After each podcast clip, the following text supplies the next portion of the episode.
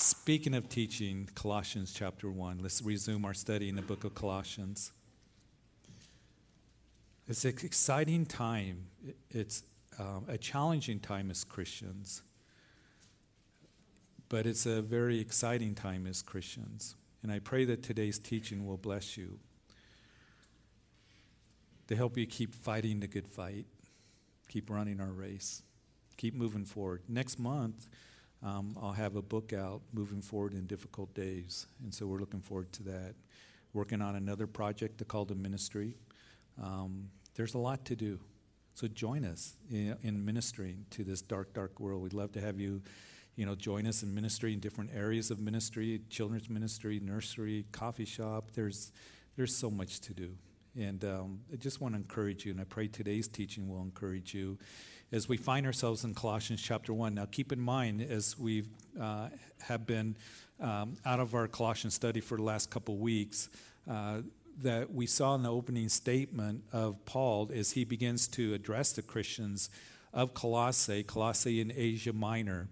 He had never visited the church personally. There's no record of the apostle being in Colossae but he knew the Christians there and he knew of the church. He says, You guys are faithful brethren.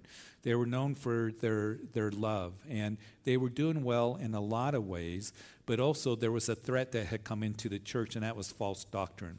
And as we have discussed, the Gnostics were coming in and they were denying the deity of Jesus Christ, the preeminence of Jesus Christ, the sufficiency of Jesus Christ in, in the Word of God.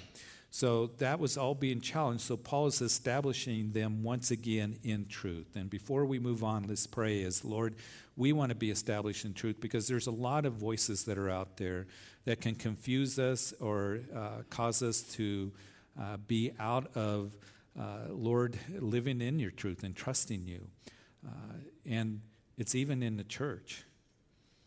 Lord, we see these powerful words given to us and they're your words in this chapter. That you have preeminence over all things. You created all things. It's all held together by you. So I pray that this morning that you would touch our hearts as we open up our ears to hear from you and soften our hearts to take your word and plant it in our hearts that it may take root there and bear fruit in our lives. So I thank you that we are here. Help us to be settled and to be attentive to the things that you desire to, to say through your word. In Jesus' name, amen. So, you know, as we have gone as far as verse 18, that Paul's began to talk about the preeminence of Christ, that, that he's the image of the invisible God, verse 15. That is, he reflects God perfectly. People will say to you and to me, and I'm sure you've, uh, many of you have had this happen, well, I know God. Uh, I'm in touch with God. I'm not a Christian, but I know God. And the scriptures declared that apart from Jesus Christ, you cannot know God or know what he is like. Jesus is the likeness, the perfect representation of God. And Jesus, he is the creator of all things. As we saw last time, we were in Colossians in verses 15 through 17. He's the firstborn over all creation. It is not as the Gnostics were teaching or, or some of the mysticism that was coming into the church. They were saying different beings were created and then Jesus along the line was created. No, it wasn't that he was created and then he created other things, the heavens and the earth. He was before all creation, before anything was created. He is before all creation. He has preeminence over creation, for all things were created by him and for him. And in him, as we ended last time, all things consist, or that is, is held together. You and I were made for him.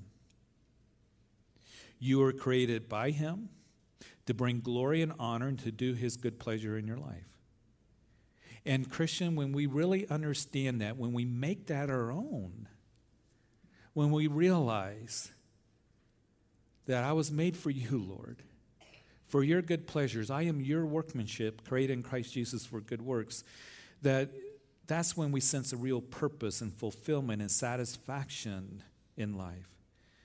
And may we all understand that God has given us the very best foundation to build your life on, and that is Jesus Christ. Even as he said at the end of the Sermon on the Mount, that you be the wise man that builds upon a solid rock.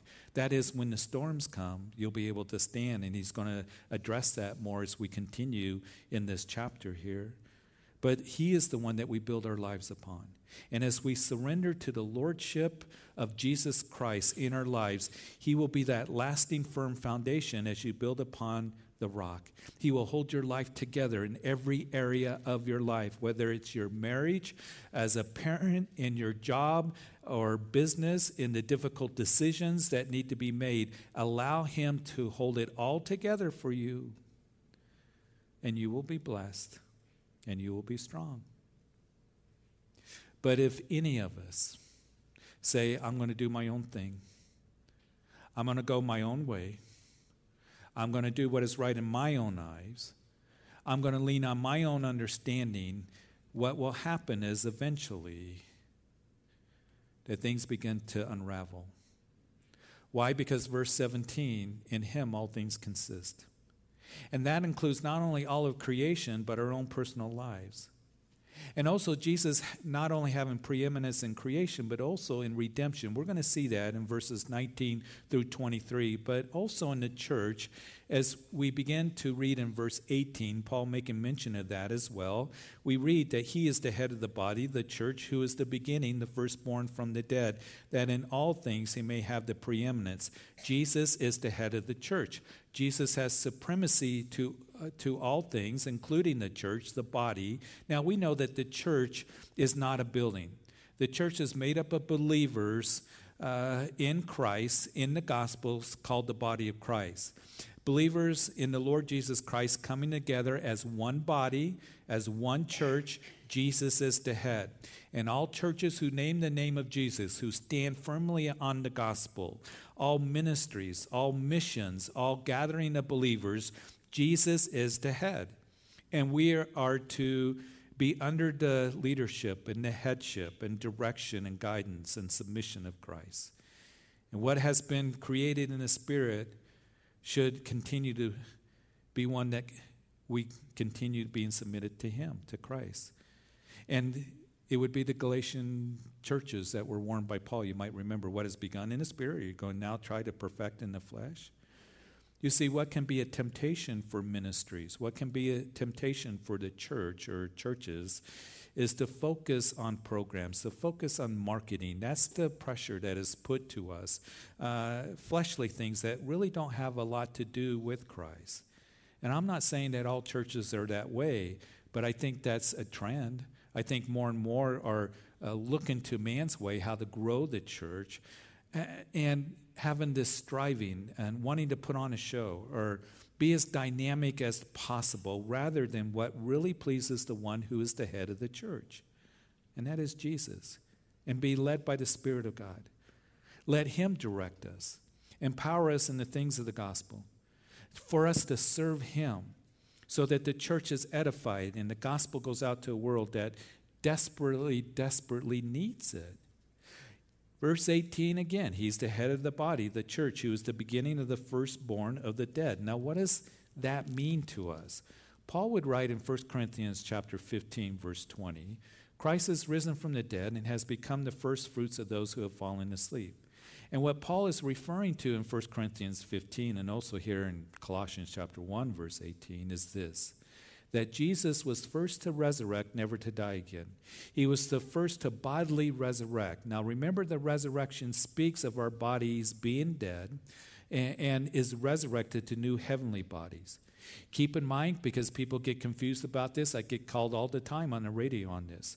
Um, and Paul would bring clarity to us in 1 Corinthians chapter 5.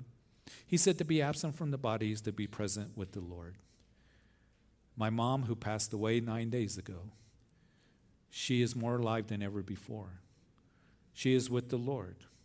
We have that promise when she took her last breath that she went to be with Jesus. But it will be soon that we'll be putting her body in the ground. And the day will come when the trumpet sounds that she will be resurrected. Her body, that bodily resurrection and we know that the promise is given to us that we who are in Christ, that we will be resurrected. I pray that at the rapture of the church, when that happens, that we're the ones who are alive, we're the generation. But if we have our lives come to an end here, we go home to be with the Lord, but we will experience that bodily resurrection, never to die again. Now, in the scriptures, in both the New and Old Testament, you have those who died as they were resurrected and they were brought back to life, right? 1 Kings chapter 17, Elijah raised the widow's son. 2 Kings chapter 4, Elijah raised the Shulamite son. You had Jesus who raised Jairus' daughter, Lazarus, the, the widow of Nain, her son. Peter was used to resurrect Dorcas in Acts chapter 9. Acts chapter 20, Paul himself resurrected Eutychus there when he fell asleep during Paul's teaching and fell out of the window and down on the ground and he died. Kind of a warning for anyone who falls asleep during the teaching of. I'm just kidding, but actually it makes me feel good. I mean, who would fall asleep but Paul the Apostle? But apparently it happened. And Paul would go down and he would put his hands on that young man and he would resurrect.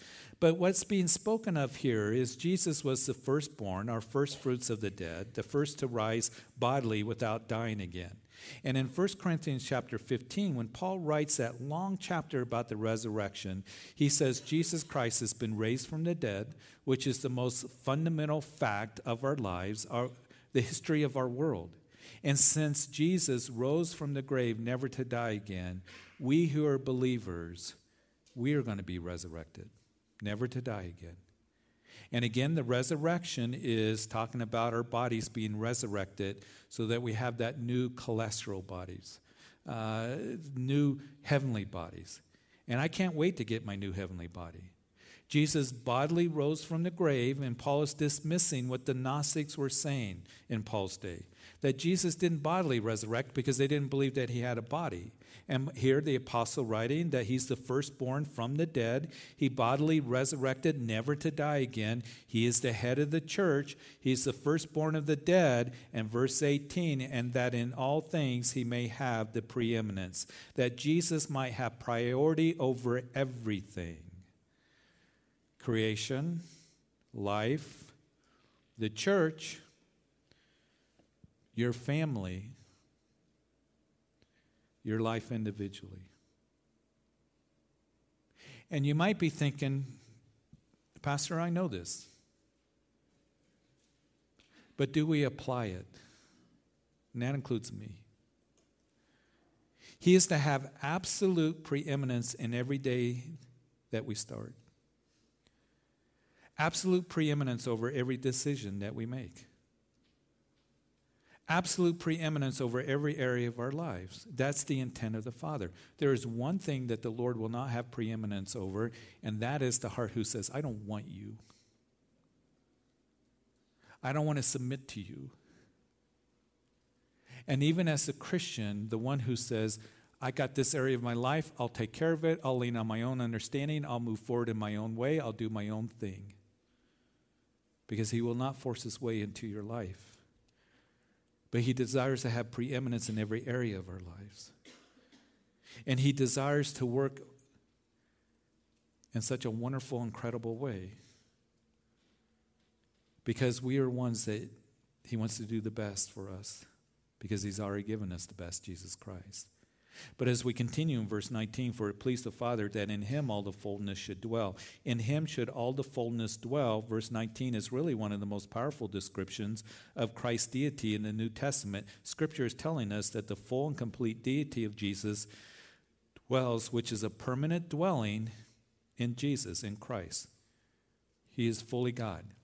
It is speaking of full and complete deity in Jesus. It pleased the Father that in him all the fullness should dwell.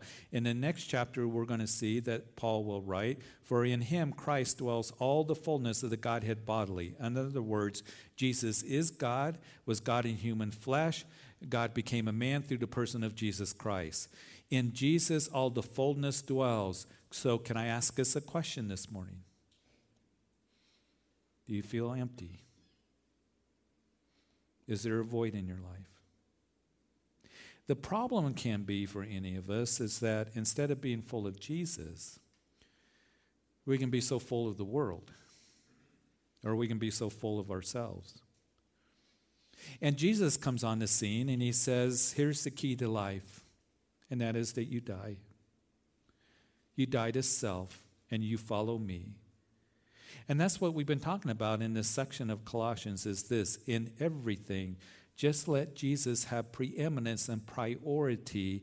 You love him, you live for him, and as you do that every day and each day, you will be fulfilled because it's in him and it is from him that we will have true lasting joy and peace. We will have a peace that rules in our hearts and satisfaction and fulfillment. You see, it's Jesus. Don't try to complicate it. It's Him. It's all centered around Him, it's all held together by Him, it all points to Him. And it was all created for Him. It's all Jesus. And people will never be fulfilled or satisfied or have a fullness of joy in their lives if they're not submitted and committed to Him if He doesn't have priority in our lives, wherever we go and whatever we do. And the person who says, It's Christ in my life and my family, you will be truly blessed and content and have peace and strength and joy and all those things that people are looking for in all the wrong places. You'll find fulfillment in life, and you will not find it in this world. If you look for it in this world, in the world's philosophy, in the world's ways, you're going to end up being blue and depressed and wondering what is really the purpose of life? And why is there this void in my life? Why am I so empty? Because you're not living life the way it was meant to be. You were created by Him, you were created for Him. And He holds all things together, and that includes our individual lives. And it is in Him dwells all the fullness. So everything that we need to be full and satisfied, it is from Jesus. There's nothing else, and there's no one else. Amen. Well, verse 20. And by him to reconcile all things to himself, by him, whether things on earth or things in heaven, having made peace through the blood of his cross and you who once were alienated and enemies in your mind by wicked works, yet now he has reconciled. In the body of his flesh through the death to present you holy and blameless and above reproach in his sight. Isn't that wonderful? Paul would write in 2 Corinthians chapter 5 verse 18, now all things are of God who has reconciled us to himself through Jesus Christ and has given us the ministry of reconciliation. So, what does that word mean to reconcile? Well, it simply means that there's a coming together. And Paul writes that we were alienated to a holy God because of our wicked works, because of sin. That word reconciliation literally means transferred to another owner. And Paul, earlier in the chapter, in verse 13, you might recall that we've been delivered from the power of darkness and was conveyed or transferred into the kingdom of his Son. Now, the world loves the concept. You talk to people, we see it all around us. The philosophy, the embracing of man is good, the inherent goodness of man, and, and there are many roads that lead to God. Those are popular opinions and teachings of the day, but nowhere to be supported in the scriptures. Matter of fact, we know that Jesus said, I am the way. Not just a way, but I am the way, the truth, and the life. No one comes to the Father except through me. We know that Jesus said, Narrow is the road that leads to life, and there are few that find it, and broad is the way that leads to destruction. Because of our sin, we were alienated, separated from God. And Jesus, that's why he came. He went to the cross and made atonement for our sins. And as we come in faith, we have peace with God, reconciliation with the Father through the cross of Jesus. Now, remember, when we talk about reconciliation, a coming together to the Father, note that we are reconciled to God, not that God is reconciled to people. It was man that, that left God, it was us that rebelled against God and needs to be brought back to Him. God has reconciled us to Himself, verse 20, and that is what makes Christianity so unique as you look at all other religions. Whether it's Islam or Buddhism or Hinduism or Eastern mysticism or New Age thought and philosophy, whatever it might be. They say this is what you have to do if and if you do it, then you can be reconciled to God. You can have the Christ consciousness in you. You can reach, reach nirvana, whatever it might be that they teach. Only Christianity uniquely says and truly says you are reconciled to God, the, the one who created all and created you and me because of what he did in sending his son to die on a cross for you and for me. And now, as we embrace that and have the promise of eternal life, and we've been reconciled to the Father. As we come to Christ, we have forgiveness of sin, the hope of eternal life, reconciliation with the Father. Now we have the ministry of reconciliation. That is, we get to tell others that Jesus Christ died for your sins. And there is forgiveness and salvation possible through Jesus because he has reconciled us to the Father. And in this reconciliation that we now have because of Jesus' death on the cross, we're no longer alienated or separate from God as we come to Jesus in faith. We're no longer we're no longer at war with him. Some Christians I talk to, they, I feel like I'm still warring with him. I, I, still separate from him. No, you have reconciliation in the finished work of the cross. Our sins have been washed away, possible by Jesus' death. And then Paul continues in verse 22 to present you holy and blameless and above reproach in his sight.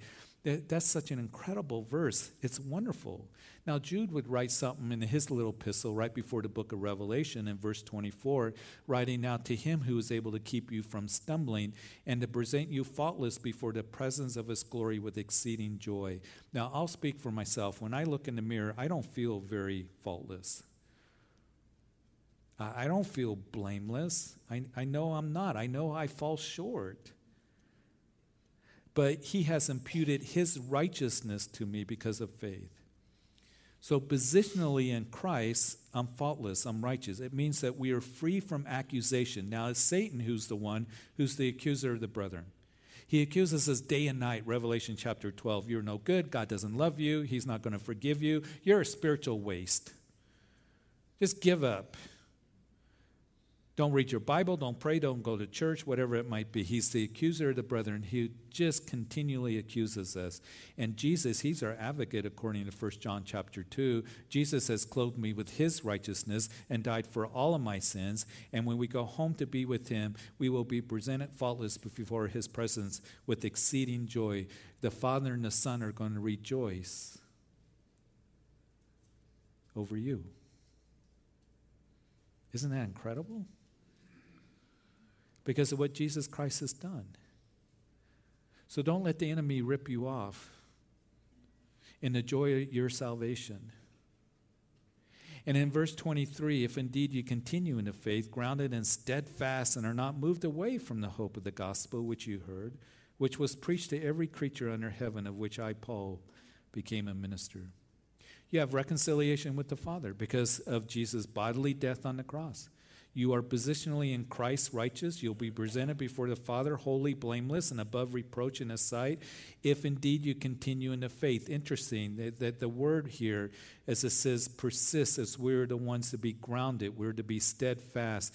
Um, it, it, it means to persist. Now remember, it was the Colossians heretics that were trying to keep them from the hope of the gospel, the truth of the gospel.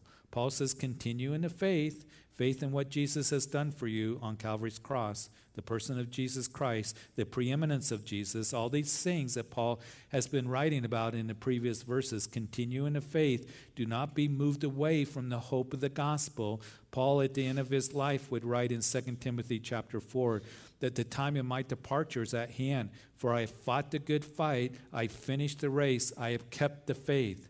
Paul will say in the next chapter, just as you've received Christ Jesus, the Lord, so walk in him. You've received him by faith, continue in that faith. Continue to abide in him, to, to live in his love. Paul says, grounded and steadfast. That word grounded means to be established. It's like a building that's on a firm foundation.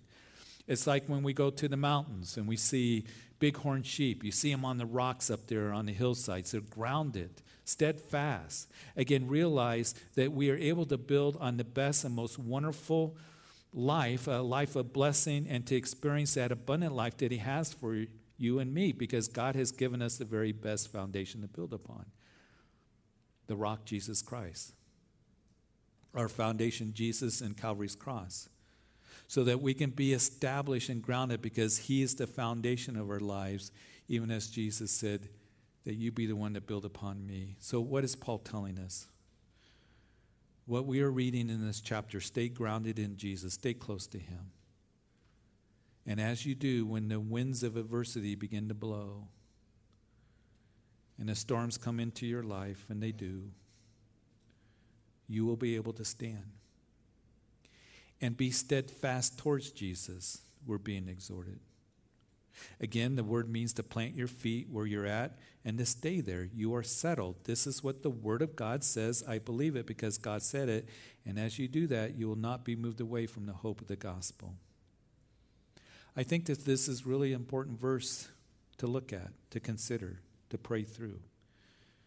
Because we're being reminded, uh, as Paul again told Timothy in 1 Timothy chapter 4, that in the latter time some will depart from the faith, giving heed to deceiving spirits and doctrines of demon. How there's deception coming more and more into the church. Christians buying into lies and non biblical doctrine and falling away from the truth of the gospel. Unfortunately, we read the statistics that more and more pastors and ministers behind the pulpit don't even believe that Jesus is the only way to salvation. And Paul said to Timothy that they speak lies and hypocrisy, having their own conscience seared with a hot iron.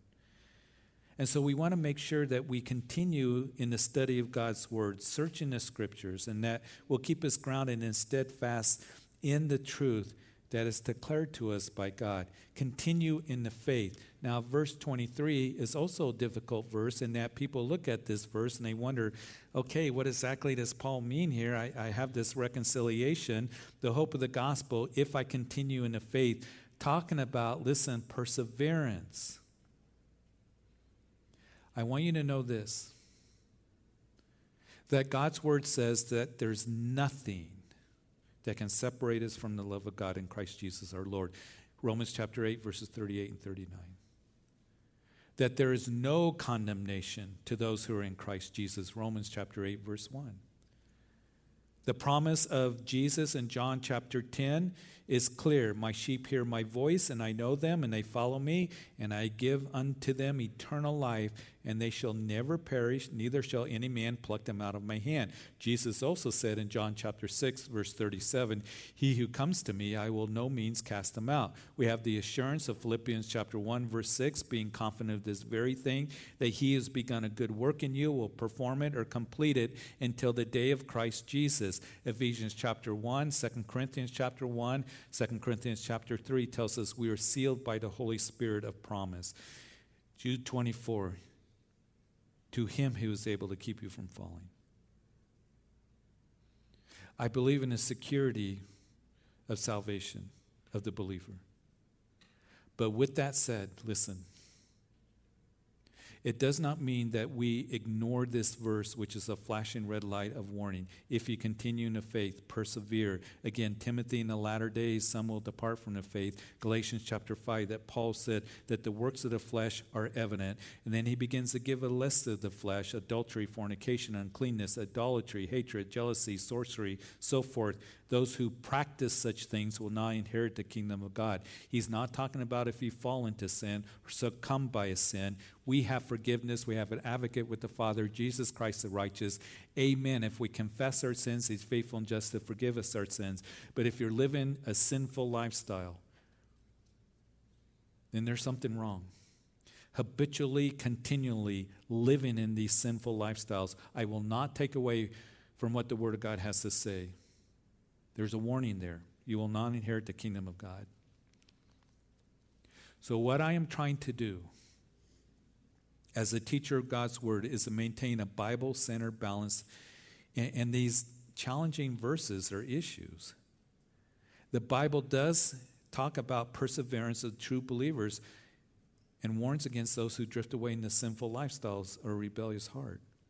Hebrews does that, gives those warnings. Don't drift away. Don't turn away. And I don't claim to have all the answers. Paul did say to the Corinthians, examine yourselves to see if you're in the faith. But you see, what happens is then we try to argue and, you know, be divisive and ugly and legalistic. And this is where I want to encourage you. See what God's word has to say. You pray about it, let the Lord minister to you on these matters. I have the assurance of salvation. And if I view my salvation on my performance, then I'll get discouraged and concerned. Paul said, Listen, continue in the faith. He didn't say continue in working for your salvation. All right?